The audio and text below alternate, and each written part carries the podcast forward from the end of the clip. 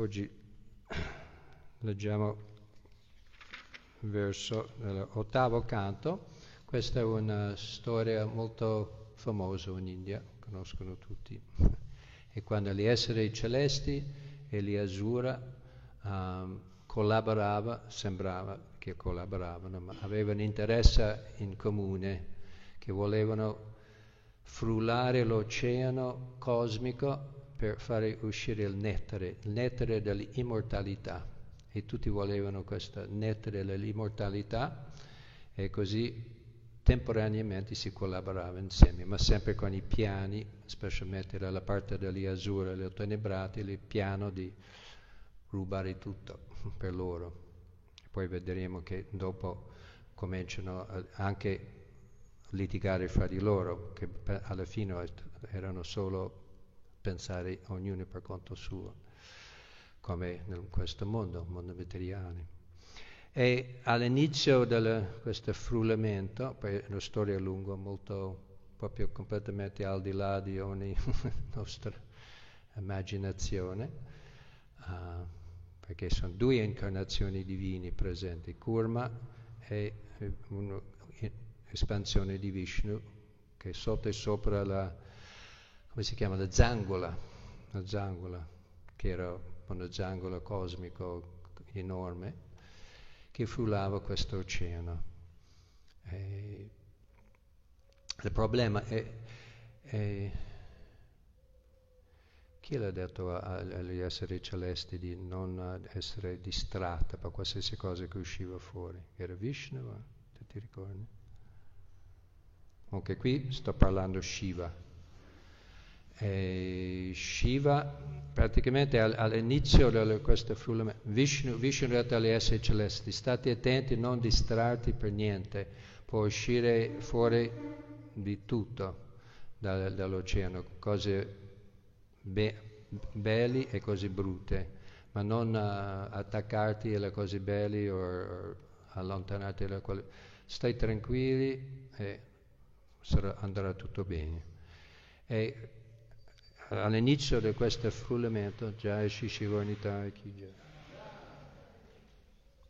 all'inizio di questo lavoro di frullare l'oceano, la prima cosa che usciva era, qualcuno lo sa,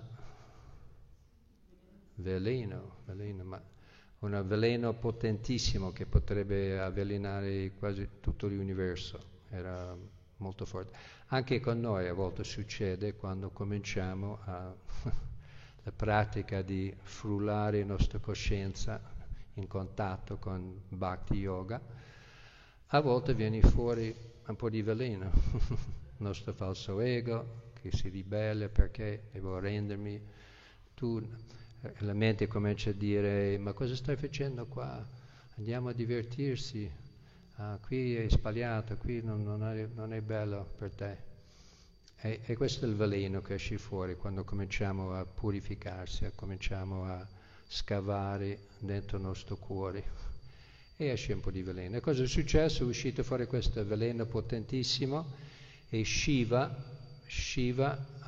che è un'espansione divina, che praticamente è Krishna in contatto con l'energia materiale, che tratta con l'energia materiale, perché Krishna stesso o Vishnu non hanno niente a che fare con l'energia materiale, solo con la loro energia si espande. Invece Shiva è un'espansione di Vishnu che è proprio i mani sulla materia.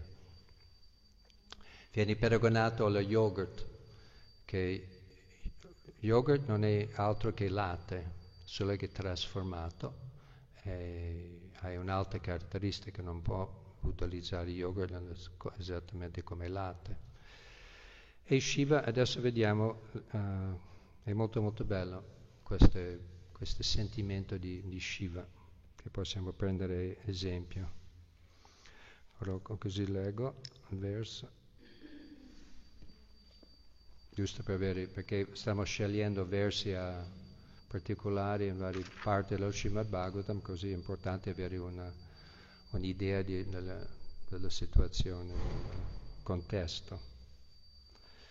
Verso 44. Tapyante lokatapena sadhava prayasho janaha paramaradanam taddi purushasya kilatmanaha tapyante lokatapena sadhava prayasho janaha paramaradanam taddi purushasya kilatmanaha.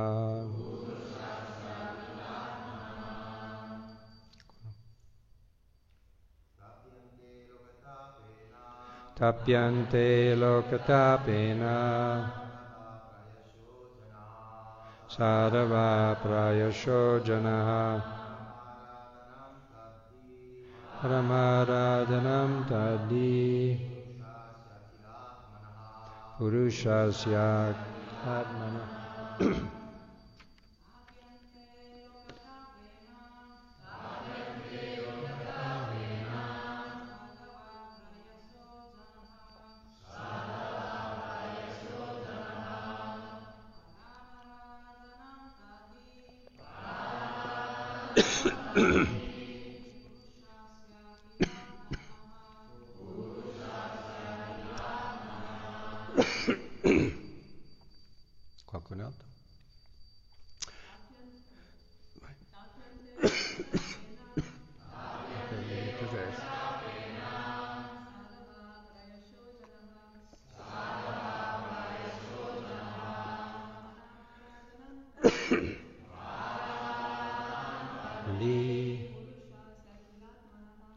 Purushasya kilatmana tapyante volontariamente soffre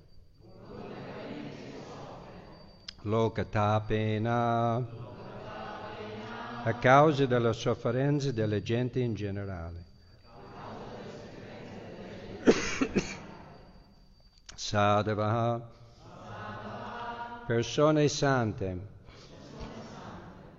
prayashaha quasi sempre janaha tali persone parama aradanam il metodo più adatto di adorazione tat queste attività hi invece purushasya della persona suprema akila atmanaha che è l'anima suprema in ognuno. Traduzione e spiegazione di Sua Divina Grazia Srila Prabhupada. È detto che le grandi personalità quasi sempre accettano volontariamente la sofferenza per mitigare la sofferenza degli uomini. Questo è considerato il modo più elevato per adorare Dio, la persona suprema, che è presente nel cuore di ogni essere. Un piccolo punto della parola per parola, questa parola, Parama Aradanam, Shukadeva Goswami, ricordiamo che lo Shrimad Bhagavatam è una conversazione come il Bhagavad Gita, conversazione tra Krishna e Arjuna, e invece lo Srimad Bhagavatam è conversazione tra Shukadeva Goswami e Maharaj Parikshit, che è un re condannato, maledetto di morire fra 7 giorni, e Shukadeva Goswami sta rivelando tutta la verità assoluta per preparare il re per la sua partenza. E la cosa particolare è che Shukadeva Goswami, nella sua forma originale, è un associato di una servitrice e un pappagallo di Śrīmatī Rādhārāṇī. Perché a volte i devoti chiedono, ma nel Srimad Bhagavatam non è quasi menzionato il nome di Śrīmatī Rādhārāṇī, che è la più grande devota di Krishna. E come mai? È interessante qua in questo verso. E menzionate un po' nascosto nel nome di Śrīmatī Rādhārāṇī, Aradanam, Aradanam. Radhanam è proprio, il suo nome vuol dire servizio devozionale, servizio di amore a Krishna. Lei è la personificazione di servizio di amore a Krishna.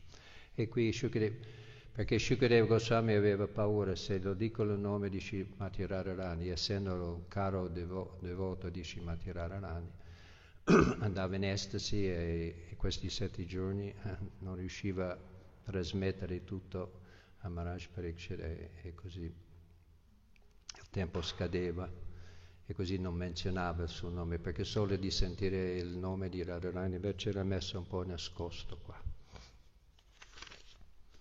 C'è solo un punto di notare, notato nelle parole per parole. Spiegazione di Srila Prabhupada. Questo verso spiega che coloro che si impegnano in attività tesi al bene degli altri sono molto presto riconosciuti da Dio, la persona suprema. Perché c'è questa tendenza, è spiegato che ci sono 2 tipi di spiritualisti, 2 tipi di devoti al Signore. Uno si chiama Bhajananandi e uno si chiama Goshyanandi. Perché qui è una scienza, una pratica, Bhakti Yoga è una pratica, una scienza spirituale che chiunque può prendere e mette in pratica nella sua vita e purificarsi e risvegliare la sua relazione con Dio. E può finire lì, uno può pensare di se stesso, io voglio liberarmi da questa sofferenza materiale, tornare nel mondo spirituale ed essere felice. E basta così. Invece qui sta spiegando che in realtà, se vogliamo, il vero scopo non è di liberarsi dalla sofferenza, il vero scopo è di dare piacere al Signore, di soddisfare il Signore. E tutto il resto viene come conseguenza, non c'è bisogno di preoccuparsi del resto, dobbiamo pensare come possiamo dare piacere al Signore, e qui è spiegato molto chiaro. Se invece di pensare solo a noi stessi cerchiamo di aiutare gli altri, saremo subito riconosciuti dal Signore, perché Lui viene in questo mondo, Lui stesso viene in questo mondo solo per quello. Prima espande come Paramatma nel cuore di ogni essere che cade in questo mondo, invece di abbandonarci, di lasciare, che se volete abbandonarmi, andate all'inferno, invece il Signore espande e ci accompagna qui al nostro viaggio di ribellione qui nel mondo materiale, cercando di aiutarci a arrivare alla realizzazione che non conviene di venire qua nel mondo materiale, è meglio servire il Signore. E questa è la sua missione quando viene in questo mondo. È qualcuno che assiste, che sacrifica la sua vita per assistere nella missione del Signore, per aiutare gli altri, avvicinare al Signore, diventa molto caro. Krishna, Dio è una persona e ci sono cose che lo soddisfa e cose che non soddisfa, che dà piaceri e dispiaceri. Aiutare gli altri dà grande piacere al Signore. Criticare e offendere e trattare male gli altri dà molto dispiacere al Signore. Così, se vogliamo avanzare spiritualmente, se vogliamo avanzare in Bhakti Yoga, dobbiamo capire come dare piacere al Signore. E questo è descritto molto chiaramente qua. Infatti Srila Prabhupada spiega nel Nettare delle Devozioni che in realtà in questa pratica di Bhakti Yoga il suo maestro spirituale diceva chi non canta almeno 64 giri, immagino, inimmaginabile, no?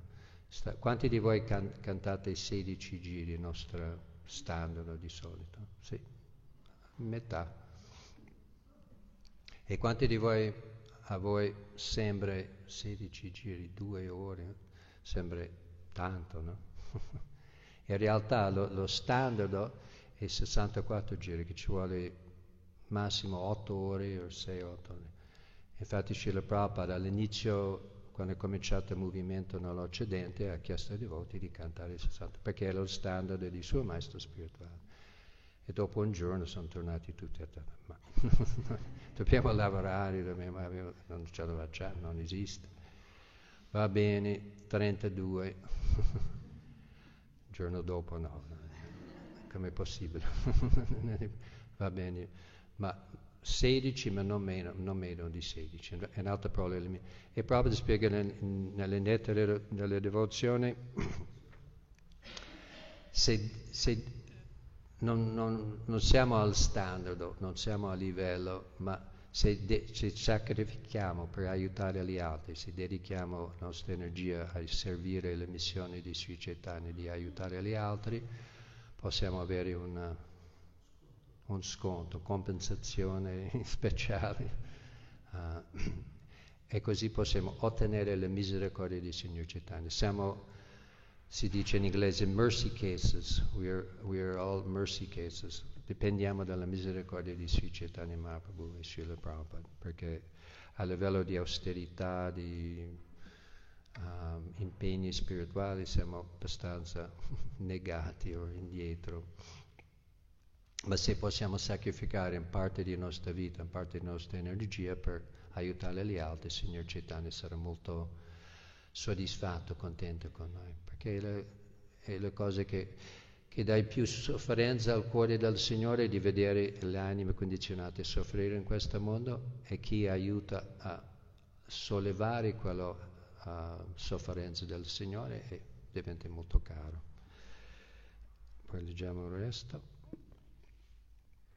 Il Signore afferma nella Bhagavad Gita, capitolo 18, versi 68-69, Yaidam paramam guyam mad bhaktesva vidashati nachatasva manusheshu kastan me priyakrita. Colui che predica, stiamo attenti che questa parola predica ha una brutta fama, ma non stiamo parlando di predica, che io sono qua elevato, io predico a te perché sei più basso, no. E parole migliori è di condividere quello che hai ricevuto, il dono che hai ricevuto, voglio condividere con gli altri, non con un senso di superiorità o senso di io sono grande, per la mia compassione ti aiuto, no. Siamo tutti nello stesso livello, nessuno, e siamo solo fatti di misericordia del maestro spirituale e il suo rappresentante. E umilmente, se possiamo condividere, offrire questa conoscenza agli altri anime che sono nello stesso, a cui siamo uguali, non siamo migliori, siamo solo fortunati. Siamo fortunati di aver contattato, conosciuto questa conoscenza, e cerchiamo di rendere altre persone fortunate condividendo questa conoscenza. Ma l'intenzione è quella, questa parola. Colui che predica il messaggio della Bhagavad Gita ai miei devoti mi è estremamente caro. Nessuno può superarlo nel soddisfarmi con la sua adorazione. Possiamo offrire fiori. Infatti una volta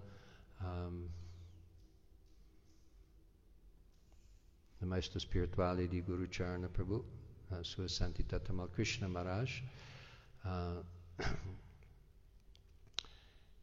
assisteva Srila Prabhupada in India quando ha iniziato la predica, la diffusione di coscienza di Krishna in India. Uno può chiedere, ma in India perché?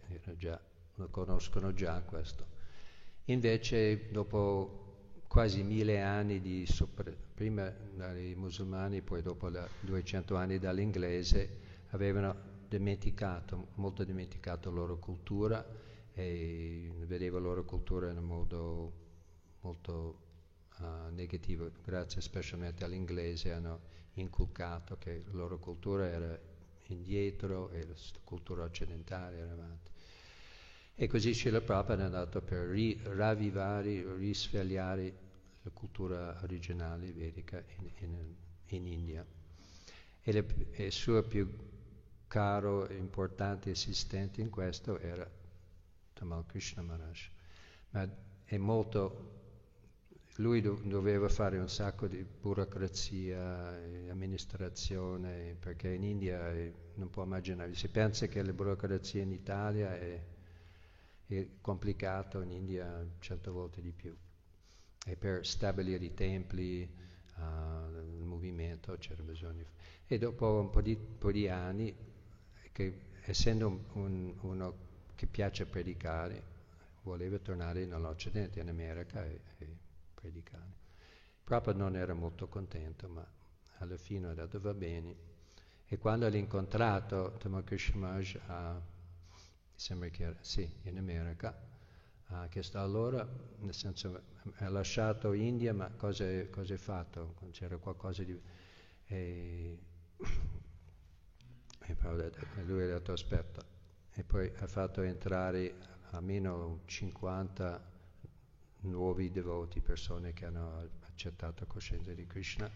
Ognuno entrava con un fiore, offriva un fiore a Prabhupada, e Prabhupada era molto, molto, molto contento. Ha detto, questo è il servizio, di portare persone.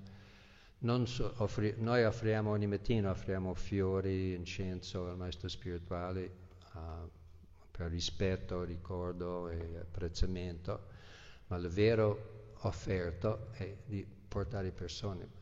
Srila Prabhupada è contenta di vedere tutti voi qua a cantare Hare Krishna, persone che non sapevano niente prima, in qualche modo siete venuti in contatto grazie alla presenza di questo tempio, e siete venuti in contatto con coscienza di Krishna, e così Srila Prabhupada è molto, molto felice, molto contento.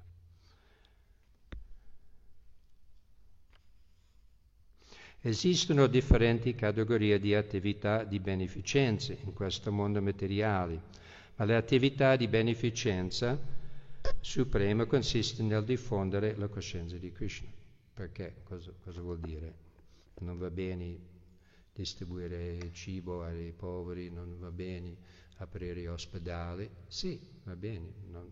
Anche Krishna stesso nel 12° capitolo della Bhagavad Gita dice se non riesce a diventare cosciente di Krishna subito, fai tutta una lista di cose che si può fare, ma se non riesci a fare quello, impegnare in servizio relazionale, pieno tempo, almeno fai qualcosa che esci fuori dal vostro ego, dal vostro egoismo, fai qualcosa per aiutare gli altri, anche a livello materiale, ma è importante di uscire dal tuo egoismo e fare qualcosa per gli altri. Ma la cosa che può fare più bene agli altri è diffondere la coscienza di Krishna. Perché? Perché si dice così? Perché risolve tutti i problemi, non sarà più fame, sofferenza, perché si libera dal mondo materiale, dove è un luogo di sofferenza. Tu puoi tappare i buchi dando cibo ai poveri, poi arrivano altri poveri, non riesce a risolvere i loro problemi completamente. Va bene lo stesso, noi per esempio in India il movimento per la coscienza di Krishna distribuisce più di milioni di piatti, ma è cibo offerto a Krishna, è cibo vegetariano offerto a Krishna, così c'è beneficio materiale e spirituale. E insegno anche i ragazzi, specialmente a bambini poveri alle scuole. Ma la soluzione vera per tutti i problemi è di rendersi a risvegliare la nostra relazione eterna con il Signore e poi tornare nel mondo spirituale. Così problemi materiali hai superati tutti. In quel senso lì più grande beneficenza è dare coscienza di Krishna, perché non hai più un corpo materiale con tutte le sue problematiche, a riprendere le tue forme spirituali e vivere nel mondo spirituale, dove non c'è sofferenza, non ci sono problemi. C'è qualche domanda riguardo, qualche dubbio o punto di a riguardo a questi punti? No.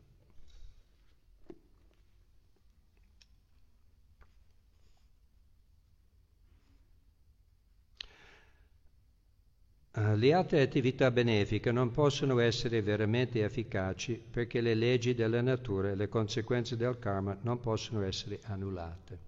Questo è importante. Se uno è povero, è questione di suo karma, per esempio. Anche se tu dai $1 milione, prima è suo karma di ricevere quel $1 milione. Ma se il suo karma è di restare povera, in qualche modo sarà portata via. La perderà o sarà portata via o andrà a giocare tutto con i cavalli o qualcosa e andrà via. Se è suo karma di essere povera, resterà povera. Con i mezzi materiali, con le soluzioni materiali, non si può cambiare la karma di un'altra persona. È impossibile, perché è proprio è suo, l'ha meritato lui con le attività che ha compiuto nella vita passata. Sei destinato ad essere ricco. Tu puoi essere molto invidioso, ma come mai quello è così ricco?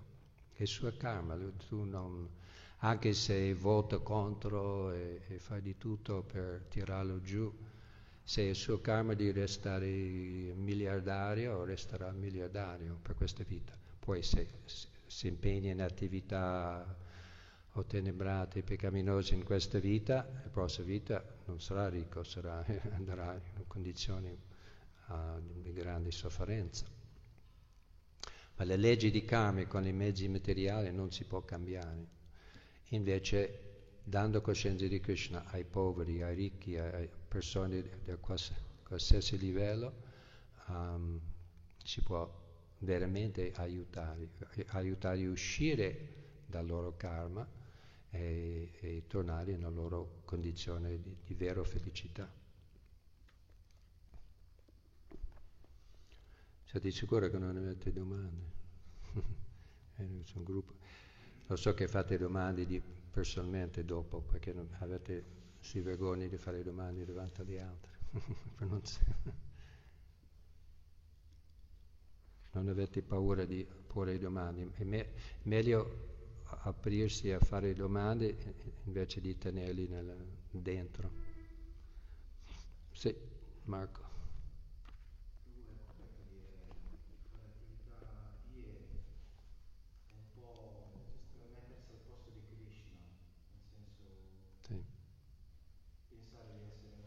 Io, i benefattori di questi poveri, sì, esatto.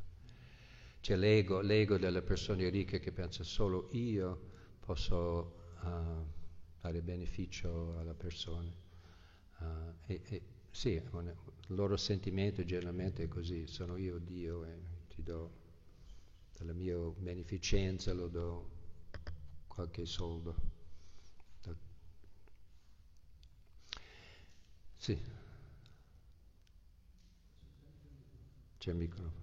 Grazie a lui per queste lezioni che si può cambiare il karma delle persone materialmente parlando. Mi chiedo se puoi aiutarmi, quando mi capita nella vita devozionale che condividendo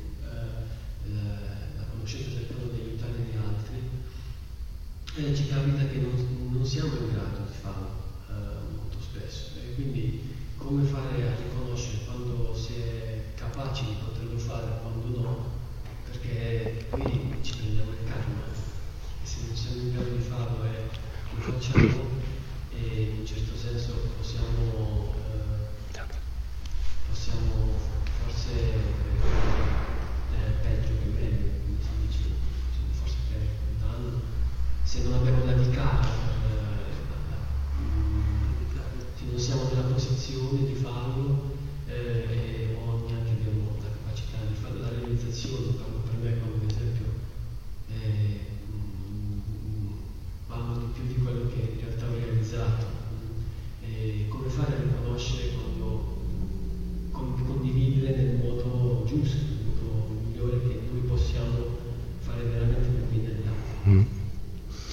è che prendiamo karma, non è che prendiamo karma se non stiamo riuscendo. Ricordiamo la frase in inglese: you can lead the horse to water but you can't make him drink. Si può portare il cavallo all'acqua ma non può forzare a bere.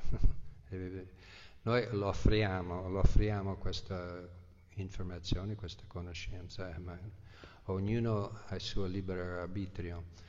Secondo la nostra realizzazione è vero, noi possiamo toccare e cambiare. Per esempio, persone che venivano in contatto con Srila Prabhupada, tanti erano trasformati subito perché in contatto con un puro devoto. Noi ovviamente non siamo a quel livello, neanche un po', ma se umilmente lo offriamo la possibilità di avere contatto con i puro devoti. Un po' di devozione ce l'abbiamo, un po' della nostra pratica, ci siamo purificati e un contatto con le altre persone da prendere un beneficio.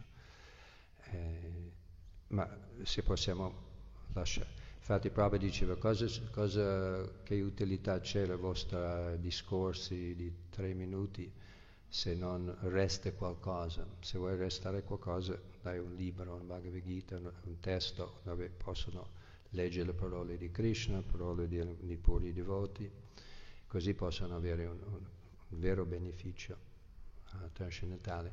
Ma allo stesso tempo non dipende da noi.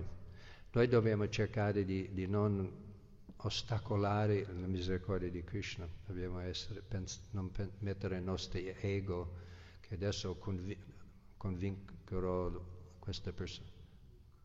Cosa?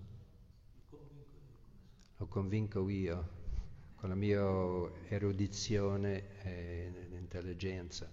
Quando pensiamo così non funziona. Dobbiamo sentirsi sempre un messaggero, un postino che stiamo passando. E comunicare le realizzazioni che abbiamo anche. Quando Srila Prabhupada c'era una bambina, qui si vede solo metà la persona, devo ricordarmi di girare. Saraswati, che era la figlia di 2 discepoli, siamo Sandra Malati, e Prabhupada diceva lei, ha chiesto a me: Saraswati, chi è Krishna? E lei ha risposto: Dio è la persona suprema, Krishna è Dio. Basta, ha detto, questa è realizzazione, questa è la sua realizzazione. Lei ha realizzato che Krishna è Dio, la persona suprema. E lui diceva questa, e lei andava a dire alle persone, che era in India, andava alle persone: Krishna è Dio, la persona suprema. Papa diceva: questa è predica, questa, secondo le tue realizzazioni, comunica. Io ho capito questo, mi fai sentire bene quando canta Hare Krishna, prova anche tu, e le persone saranno toccate dalla nostra sincerità, onestà, sincerità e umiltà, non dalla nostra capacità dialettica. Sì. Non so se... Qualcos'altro? Sì. Adesso sta uscendo. Non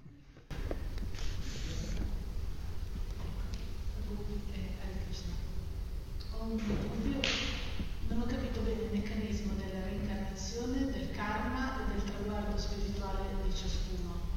Ho letto nella Bhagavad Gita che il traguardo spirituale che uno raggiunge non lo perde mai, si anche interrompe, ciampa, resta per crescita spirituale. Quando deciderà o sarà pronto a riprenderla in questa e in un'altra vita, inizierà da dove era arrivato. Allora mi chiedo, perché lo leggo, lo sento nelle menti, è possibile che un uomo si ricarni in un animale, in un albero? E se sì, come è possibile? Perché quella condizione già di per sé è sconveniente, è deteriore a quel rispetto, cioè non vuol dire partire dal punto in cui si è arrivato. Quindi non capisco. Sto guardando se passa il gatto qua. Ci sono anche animali, ma con la costruzione. Ci sono animali. Uomini, però non capisco bene il meccanismo. È complesso, le leggi di karma sono molto complesse. c'è questo legame, c'è le leggi di karma sono karma, così come senza servizio relazionale, senza pratica spirituale, sono molto rigide, sono molto chiare, rigide. Se fai questo, arriva questo, se fai questo, arriva questo. Non si scampa, non c'è niente da fare. Invece quando entra servizio relazionale, un contatto con servizio relazionale, cambia un po' tutte le regole, cambia un po' tutte. Per esempio c'è una famosa storia nello Shrimad Bhagavatam di un re che si chiama Maharaj Bharata, non so chi ha letto Shrimad Bhagavatam, conosce bene, che era un re, ha lasciato tutto, è diventato un Bhakti Yogi molto serio, è andato nella foresta, meditava su Krishna, faceva tutte le sue pratiche tutto il giorno, è arrivato a un livello, è spiegato, è arrivato a un livello un passo prima del puro servizio relazionale. Bhava è l'ultima tappa, c'è tutta una catena di pratica, di avanzamento, e l'ultima tappa, penultimo, si chiama Bhava, e lui è arrivato a quel livello lì, senza poi è successa tutta una storia che si è attaccato a un cerbiato, dovuto salvare questa cerbiata, piccolino, carissimo, sai, con gli occhi da cerbiata, veri occhi di cerbiata, che sono tutti attratti, tutti attratti delle occhi di cerbiata. Solo che si è attaccato e ha cominciato a trascurare le sue pratiche spirituali, ma allo stesso tempo ha fatto tanto servizio relazionale. E cosa è successo? Al momento ha perso il cerbiato, è andato nella foresta e lui era preoccupato, è andato a cercarlo e è caduto in un burrone, è morto, pensando da questo cerbiato. E così è rinato come cerbiato, ma aveva la coscienza di prima, la stessa coscienza, che nel senso era, generalmente un animale non ha la coscienza come un essere umano.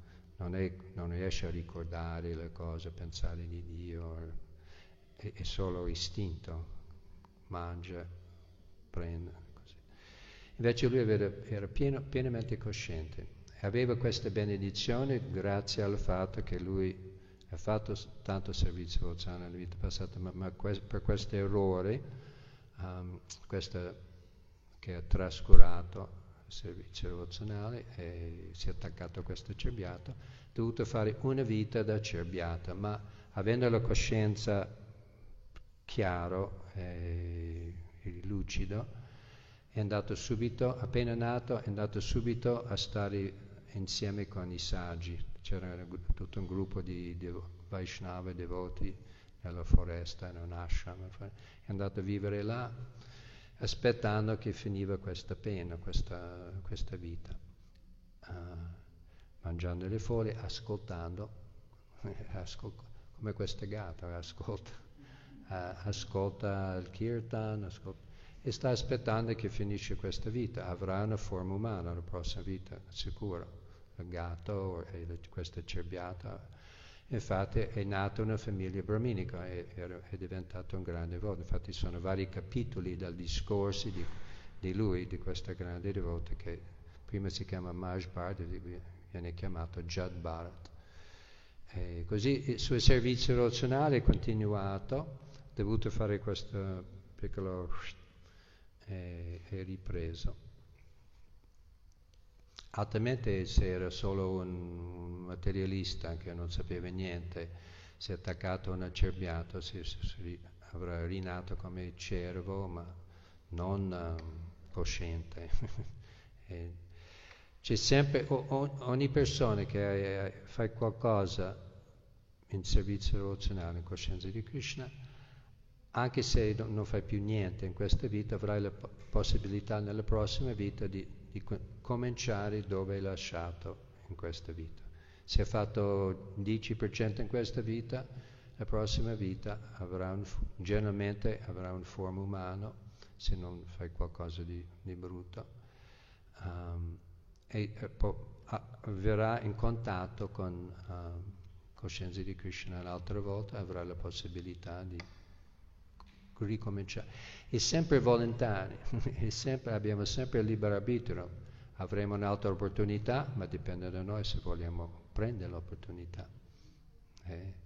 Può essere varie vite, possiamo fare il 10%, poi il 20%, possiamo passare varie vite, e tutto dipende da noi, quanto vogliamo impegnarsi. Vediamo se qualcos'altro, se no finisco. No, finisco la spiegazione e volevo raccontare due storie. È il destino, ossia le leggi del karma, che determina la nostra sofferenza o il nostro piacere.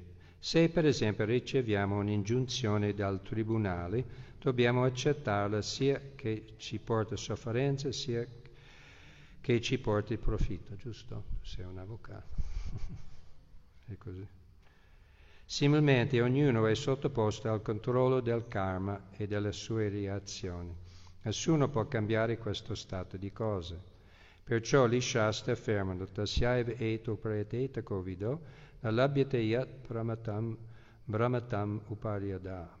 Bisogna sforzarsi di ottenere ciò che non potrebbe mai essere ottenuto vagando su e giù per l'universo in conseguenza delle reazioni del karma. Bisogna dunque cercare di diventare coscienti di Krishna, ricollegarci con il Signore.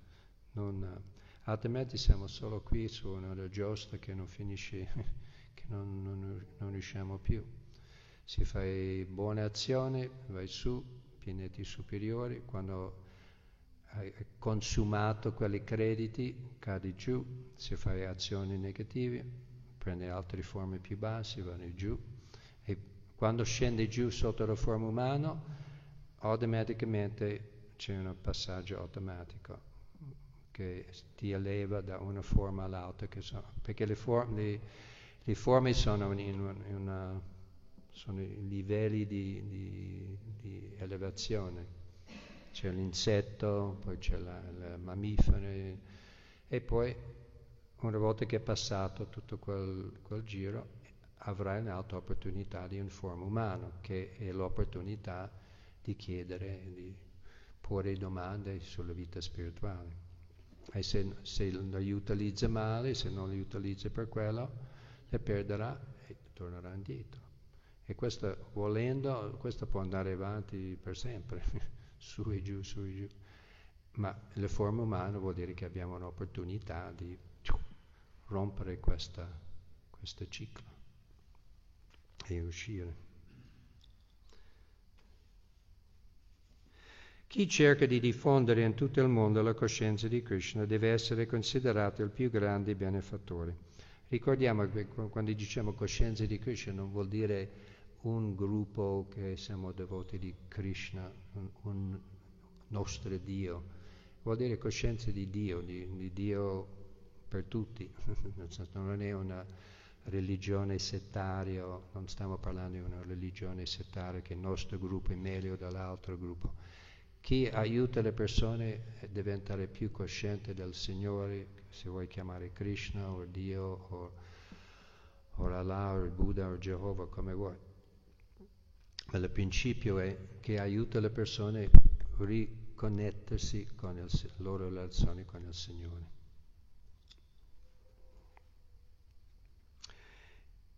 È considerato più grande benefattore perché aiuta a risolvere i veri problemi delle persone, aiuta le persone a uscire veramente dalla sua condizione di sofferenza.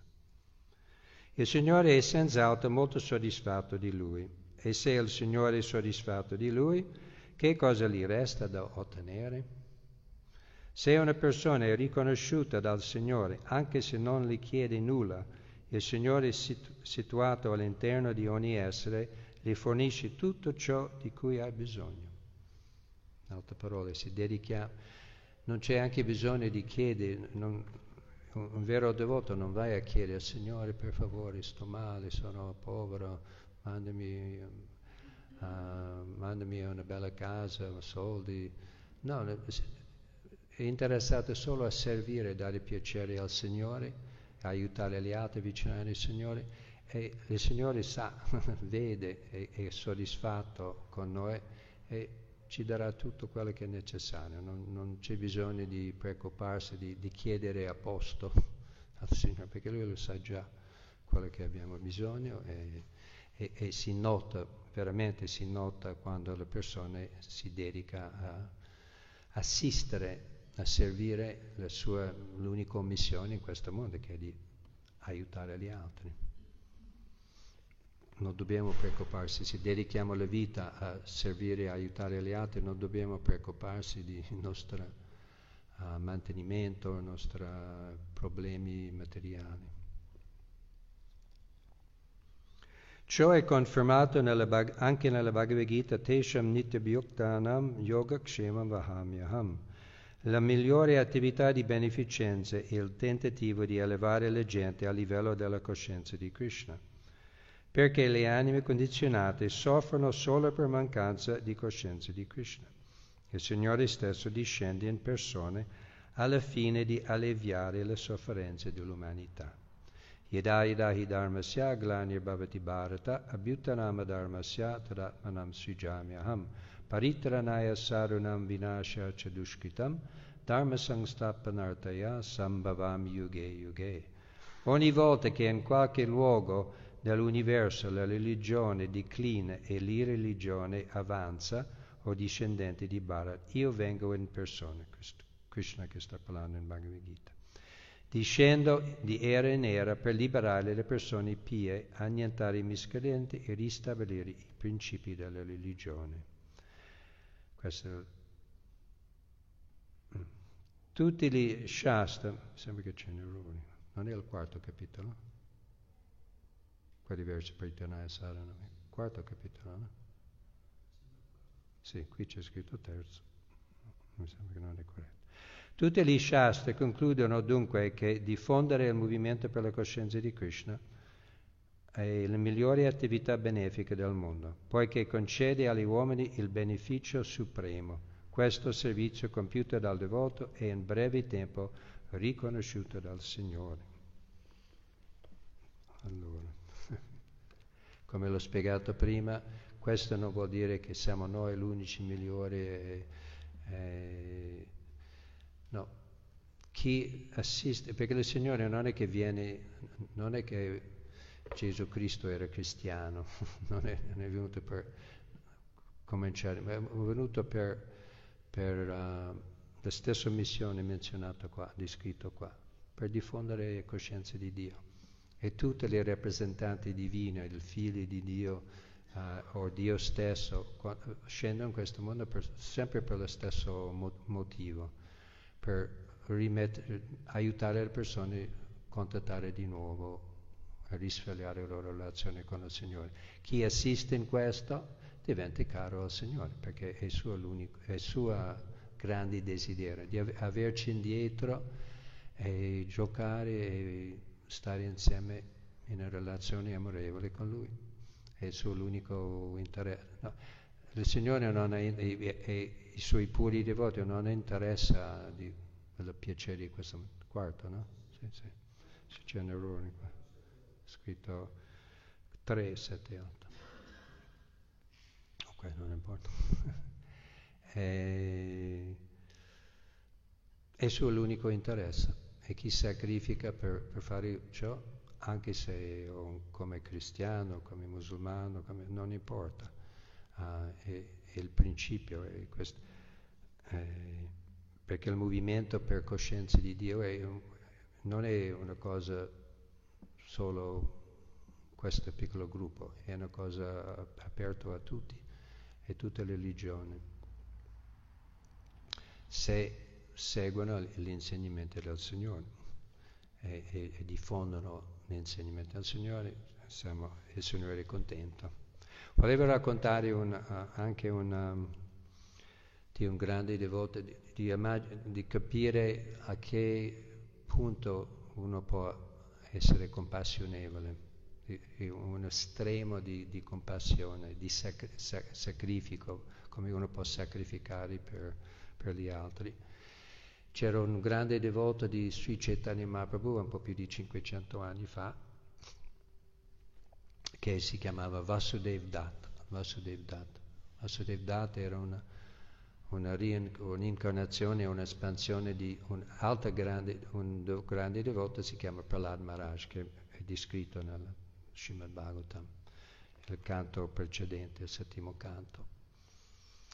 E perché immaginare il sentimento, generalmente i maestri, chi si arrenda a loro prendono la responsabilità di portare quelle persone, prende le loro reazioni karmiche e prende la responsabilità di riportarci a Krishna, a Dio.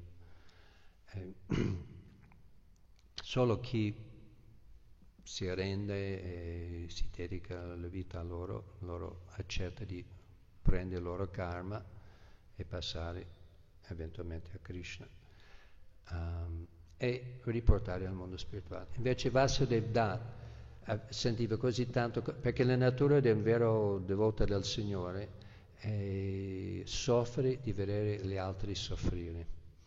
Lui non ha, infatti Prahlada Maharaja, nella sua forma di Prahlada Maharaja, diceva al Nrisingadeva, al Signore che l'ha salvato, io che volevo dare una benedizione per la Maharaja, no, io non voglio niente, io sono completamente felice e soddisfatto a pensare di te, non ho bisogno di qualcosa per me, sono felice, completamente soddisfatto e felice a servirti, a pensare, a meditare su di te. Ma l'unica cosa che mi fa stare male e vedere tutte queste persone che hanno dimenticato di te e stanno soffrendo qui nel mondo materiale. E quando è venuto di assistere il Signor Chaitanya, stesso Prahlada Maharaja che si incarna come Vasudeva Datta, perché il Signor Chaitanya, essendo l'incarnazione di misericordia infinito verso le anime cadute, lui ha espresso su questo desiderio hanno un alto livello che cerchiamo di meditiamo su questa mentalità di Vasudeva Datta per concludere. Vasudeva Datta avvicinava il Signor Chaitanya dicendo come Prahlada Maharaja, io soffro di vedere queste anime soffrire, io vorrei prendere tutta la karma di tutte le esseri viventi, non solo il mio gruppo o il gruppo che si arrende al Signore, tutte le esseri viventi, anche quelli sugli altri pianeti, tutte le esseri viventi in tutto l'universo, prendo io il loro karma sulla mia testa e sto qua nel mondo materiale eternamente in inferno di tutto loro questa karma che mi manda all'inferno per sempre, in modo che tutti possano tornare al mondo spirituale. E lui diceva sul serio, no? Non è che diceva giusto per dire, sentiva veramente così. E poi il Signor Chaitanya ha detto, ovviamente non ti preoccupare, saranno liberati, ma non è che tu devi stare qua, non c'è bisogno. Ma lui sentiva veramente così, era disposto di stare in condizioni infernali per sempre,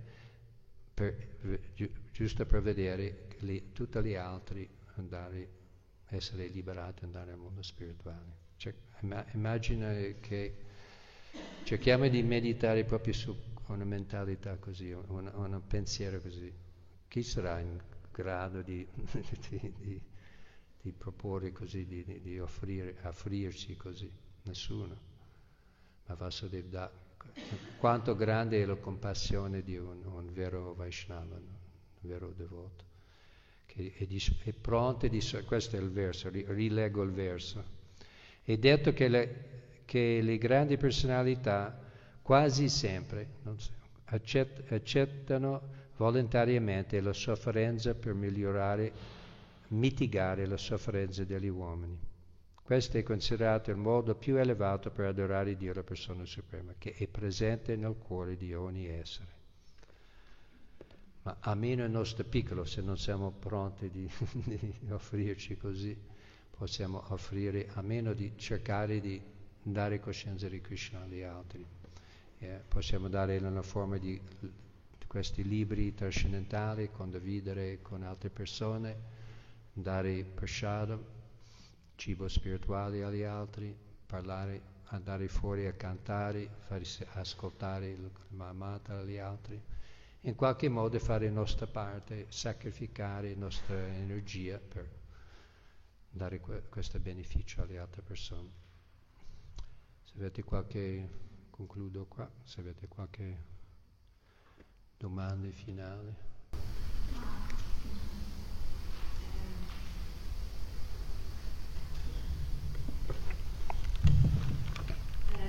Parlando di desiderare aiutare gli altri, essere di beneficio, può essere qualche aiuto dedicare parte delle proprie pratiche a qualche persona specifica, magari anche disingannata, o comunque portare pensiero, propria energia, può essere di aiuto a questi esseri.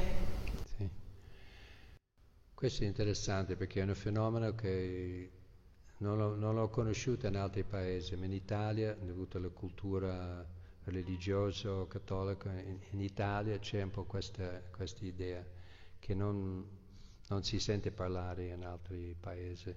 Questa idea di prega per mio nonno che stai male, o prega per mio... è un po' questa cultura.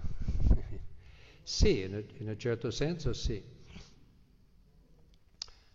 Alla fine della giornata Krishna vuole vedere anche quella persona a cantare, a avvicinarlo, deve venire da loro. Possiamo offrire. Tu cosa ne pensi, Guruciano? Perché a me mi viene spesso questo discorso, queste domande, che non è menzionato tanto, è proprio parte della cultura cattolica. Pregare per gli altri, sì, male non fa, quello è sicuro.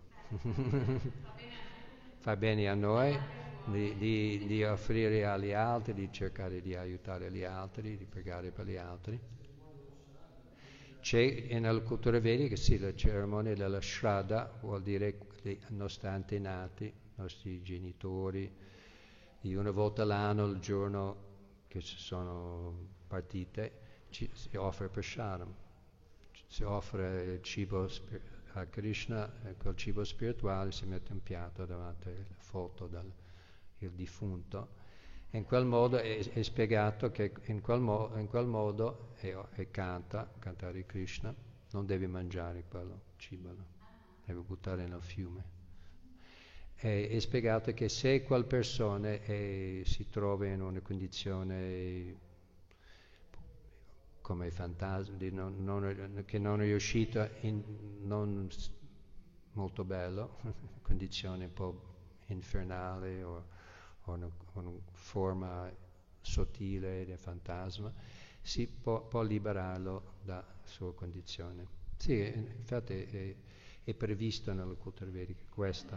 Ho partecipato una volta a Maialina dove si facevano dei sacrifici con delle offerte proprio per gli antenati e si... Sì, si chiama Shraddha, è una cosa tipica, lo fanno tutti in India, tutte le famiglie. Per gli antenati, per i genitori morti, sì. Io oggi ho una cerimonia dell'anno passano, cioè i primi cereali che vengono dati a una bambina, sì. Viene dato cereale offerto, un riso dolce offerto alla divinità, sì. E siccome sono io l'ordinante, no? Invece di cantare i 16 figli, oggi ne sto cantando 32, 16 li canto per la bambina. Mi spiego? Sì.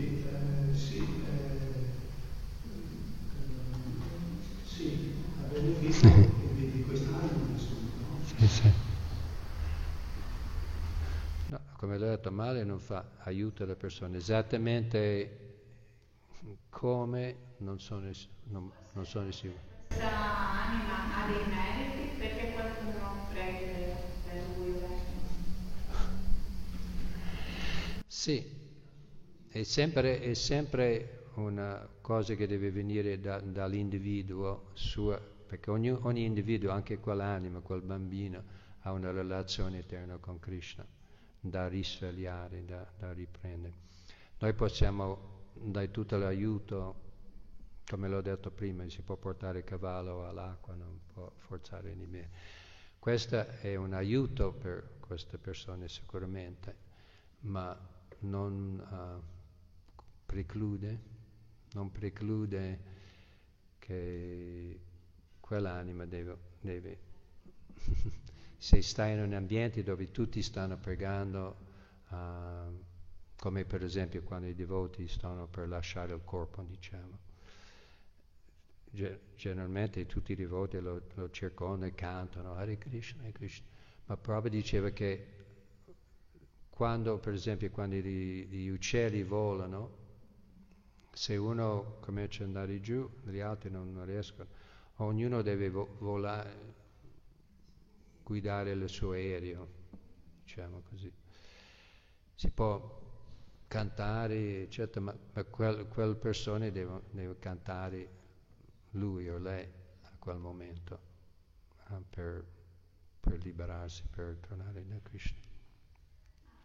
Così è un aiuto, ma non preclude che quell'individuo deve venire. Può essere che da disincarnata questa persona, vedendo te che preghi, può essere ispirata. Anche. Anche, why not, se ti vedi. Disincarnato significa un fantasma. Noi vuol dire che, sapete come, se qualcuno dice ma io non ci credo in un fantasma, e non è una cosa così strana, è una cosa molto semplice. Quando un'anima lascia questo corpo fisico, non è che lascia tutto, viaggio, esci da questo corpo nel corpo sottile, la mente, l'intelligenza, viaggio in quel corpo sottile. Se quel corpo sottile è completamente purificato, che pensa solo alla vita spirituale, a Krishna, non hai più bisogno di formare un altro corpo materiale, ma invece riprenderà la sua forma spirituale. Invece, se uno lascia il corpo, è spiegato che se uno lascia il corpo, per esempio un incidente mortale, sotto l'influenza di intossicanti, perché il principio è che se, specialmente uno che suicida, perché è logico, se Krishna ci ha dato questo dono di un corpo materiale, umano, che abbiamo l'opportunità di prendere vita spirituale, e lo buttiamo via, lo distruggiamo, si suicida, non ti darà un altro così facilmente. Resterà nel corpo sottile. Il problema è che il corpo sottile è una condizione di grande sofferenza, perché tu hai gli stessi desideri grossolani, tu vuoi fare sesso, vuoi mangiare, vuoi dormire, vuoi fare tante cose, ma non hai il corpo fisico adatto, così sei molto turbato, è una condizione di sofferenza. Così queste cerimonie di Shraddha, offrendo cibo spirituale a quelle persone, può salvare da quella condizione, avere un altro corpo grossolano per continuare la vita spirituale. Altrimenti solo un corpo sottile è molto difficile. Si può considerare suicidio anche trattare male il proprio corpo, la propria mente, e quindi degenerare, non proprio fare compiere l'atto del suicidio, però gradualmente fare del male a se stessi. Sì, perché è un dono, questo corpo umano è un dono da Dio, perché ci sono tante altre forme, ci sono 8 milioni di altre forme di vita dove non c'è l'opportunità per la vita spirituale. Invece la forma umana è un dono speciale per un scopo specifico, la vita spirituale, di avvicinare Dio, di tornare a Dio. Se non utilizziamo per quello, è considerato anche suicidio. Stiamo uccidendo la nostra opportunità nella forma umana. Ok, concludiamo qua. Srila Prabhupada ki jai, Grantaraj Shrimad Bhagavatam ki jai, O Premanand.